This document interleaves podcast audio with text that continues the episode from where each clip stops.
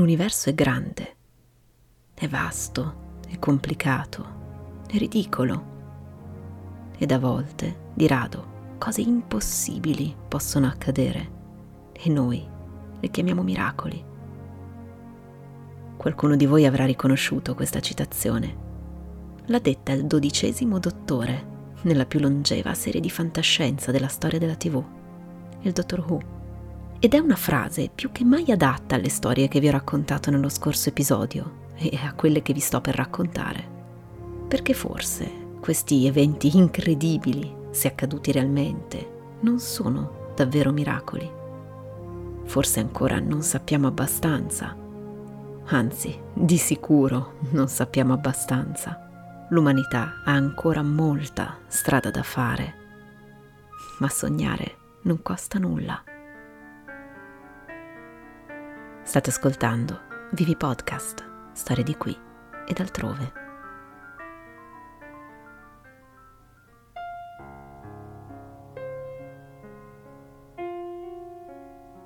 Un sabato di luglio del 1996, un ex poliziotto di nome Frank stava passeggiando con la moglie Carol per le strade di Liverpool. A un certo punto i due decisero di separarsi temporaneamente Carol voleva cercare una copia di Trainspotting, il libro di Irvine Welsh, nella libreria Dillons in Bold Street. Frank l'avrebbe raggiunta dopo essere passato un attimo al negozio di dischi in Ranelagh Street. E così fece. Acquistato un CD, si diresse verso Bold Street. Ma arrivato nella via, l'atmosfera si fece improvvisamente strana. Intorno a lui c'era una calma surreale. Frank si guardò attorno stranito. I passanti indossavano abiti che sembravano usciti dagli anni 50. Le macchine parevano tutte d'epoca. Un furgone per poco non l'investì, distratto com'era. Il conducente suonò furiosamente il clacson e spostandosi per farlo passare, Frank poté notare sul fianco del mezzo la scritta Cardins. Strano, mai sentito prima pensò. Arrivato davanti alla libreria, si fermò ancora una volta confuso. Perché la libreria non c'era affatto. C'era invece un negozio con due entrate, tra cui si poteva leggere il nome Crips.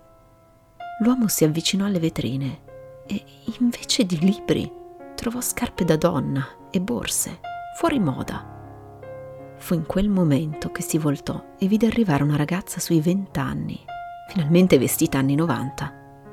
Portava una borsa con su scritto Miss Selfridges. Frank si sentì sollevato e le sorrise. La seguì all'interno del negozio e all'improvviso gli articoli da donna sparirono e intorno a loro ricomparvero gli scaffali colmi di libri. Frank fermò la ragazza e le chiese se anche lei avesse visto quello che era appena successo lei gli confermò di aver avuto la stessa visione e di aver pensato che forse avevano aperto un nuovo negozio al posto della libreria. La ragazza scrollò le spalle, ridacchiò e andò per la sua strada.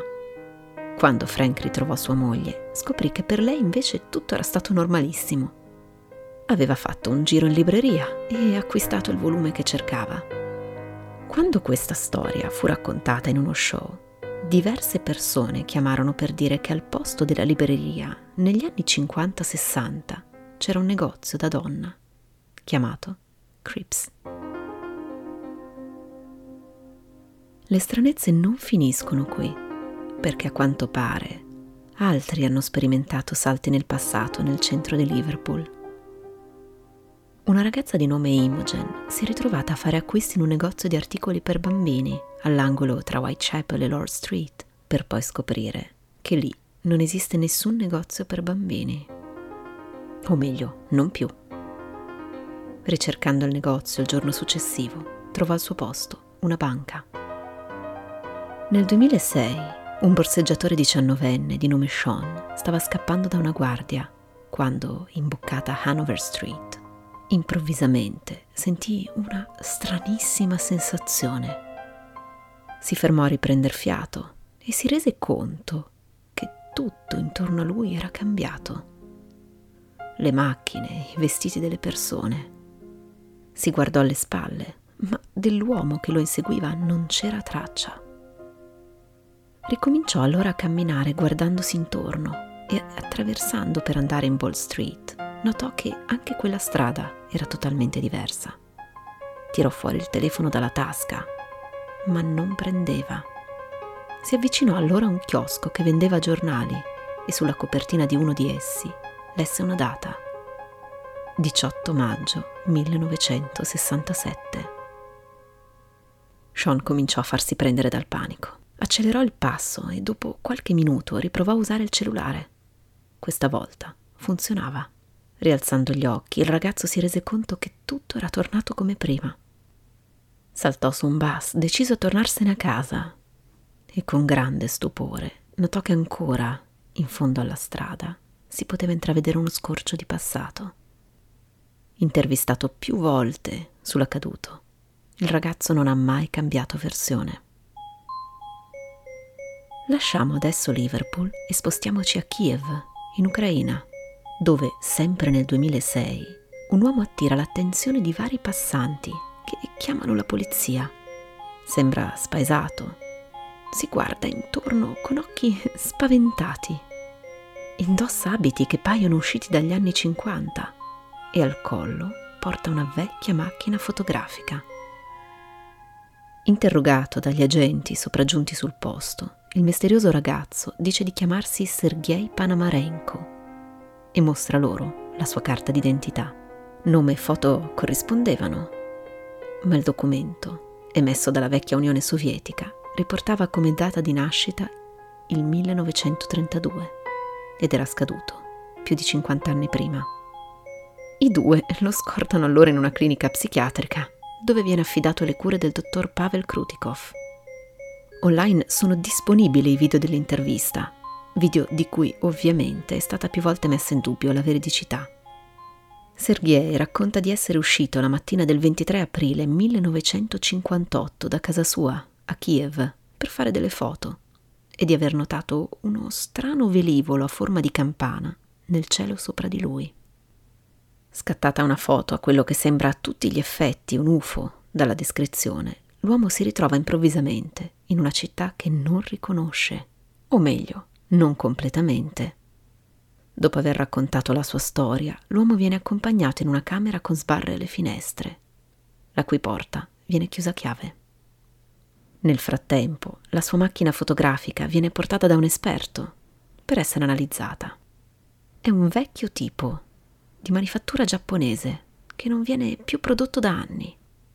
Il rullino stesso e le modalità di stampa che richiede sono obsolete e difficili, ma quando infine le foto vengono stampate lasciano senza parole. Panamarenko stesso si trova in quegli scatti in una Kiev del passato, da solo e anche con una donna che si scoprirà essere la sua fidanzata. C'è anche una foto dell'UFO.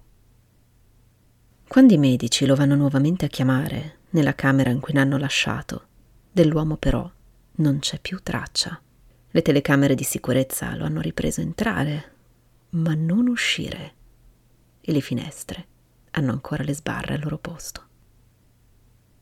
Da indagini successive e dalla testimonianza della sua vecchia fidanzata si scopre che un Sergei Panamarenko è scomparso in circostanze misteriose nel 1958 per non essere mai più ritrovato in rete gira un'ulteriore versione della storia, in cui Sergei sarebbe poi tornato in realtà nel 1958 e avrebbe vissuto con la sua ragazza, per poi sparire nuovamente.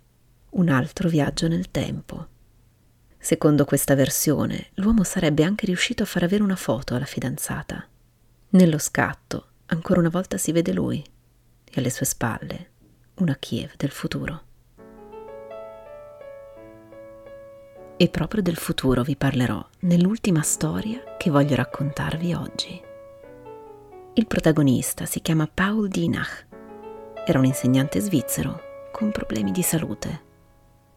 Nel 1921 l'uomo cadde in uno stato comatoso che si protrasse per un anno intero. Al suo risveglio tornò alla sua vita normale. Era un uomo normale e solo dopo la sua morte, sopraggiunta per tubercolosi nel 1924, un suo studente trovò i suoi diari, li pubblicò. Si scoprì così che l'uomo aveva per tutto quel tempo serbato il segreto di ciò che aveva visto durante quell'anno in coma. Aveva annotato ogni cosa in quei diari, probabilmente spaventato all'idea di parlare ed essere preso per pazzo. Nel volume intitolato Cronache dal futuro, Dinah racconta di essere migrato nel corpo di un abitante della Terra del 3906. Le persone conosciute in quell'epoca erano a conoscenza del suo stato e ben felici di raccontargli ogni cosa del futuro, ad eccezione degli eventi del XX secolo, per evitare il rischio che l'uomo decidesse di alterare qualcosa. Siete curiosi di sapere cosa venne detto a Dinah? Beh, il XXI secolo gli venne descritto come un'epoca di degrado intellettuale e culturale. Tra il 2000 e il 2300 problemi di sovrappopolazione e disuguaglianze avrebbero afflitto l'umanità. Nel 2204 sarebbe avvenuta la colonizzazione di Marte con il trasferimento di 60 milioni di persone, che però, dopo appena 60 anni, sarebbero state spazzate via da una catastrofe naturale che avrebbe messo definitivamente fine al progetto. Nel 2309 una guerra durata cento anni avrebbe quasi cancellato la civiltà umana e avrebbe infine portato alla formazione del Parlamento globale della Terra. Non proprio un futuro roseo, ma pare anche che dopo un lungo periodo di ricerca spirituale, l'evoluzione umana porterà pace e uguaglianza. I viaggi nel tempo, di cui vi ho narrato oggi, non erano volontari. Nessuna delle persone coinvolte è salita su una macchina con Doc e Marty McFly per dare una sbirciatina al passato o al futuro. Non c'era nessuna missione segreta della CIA e nessuno scienziato pazzo.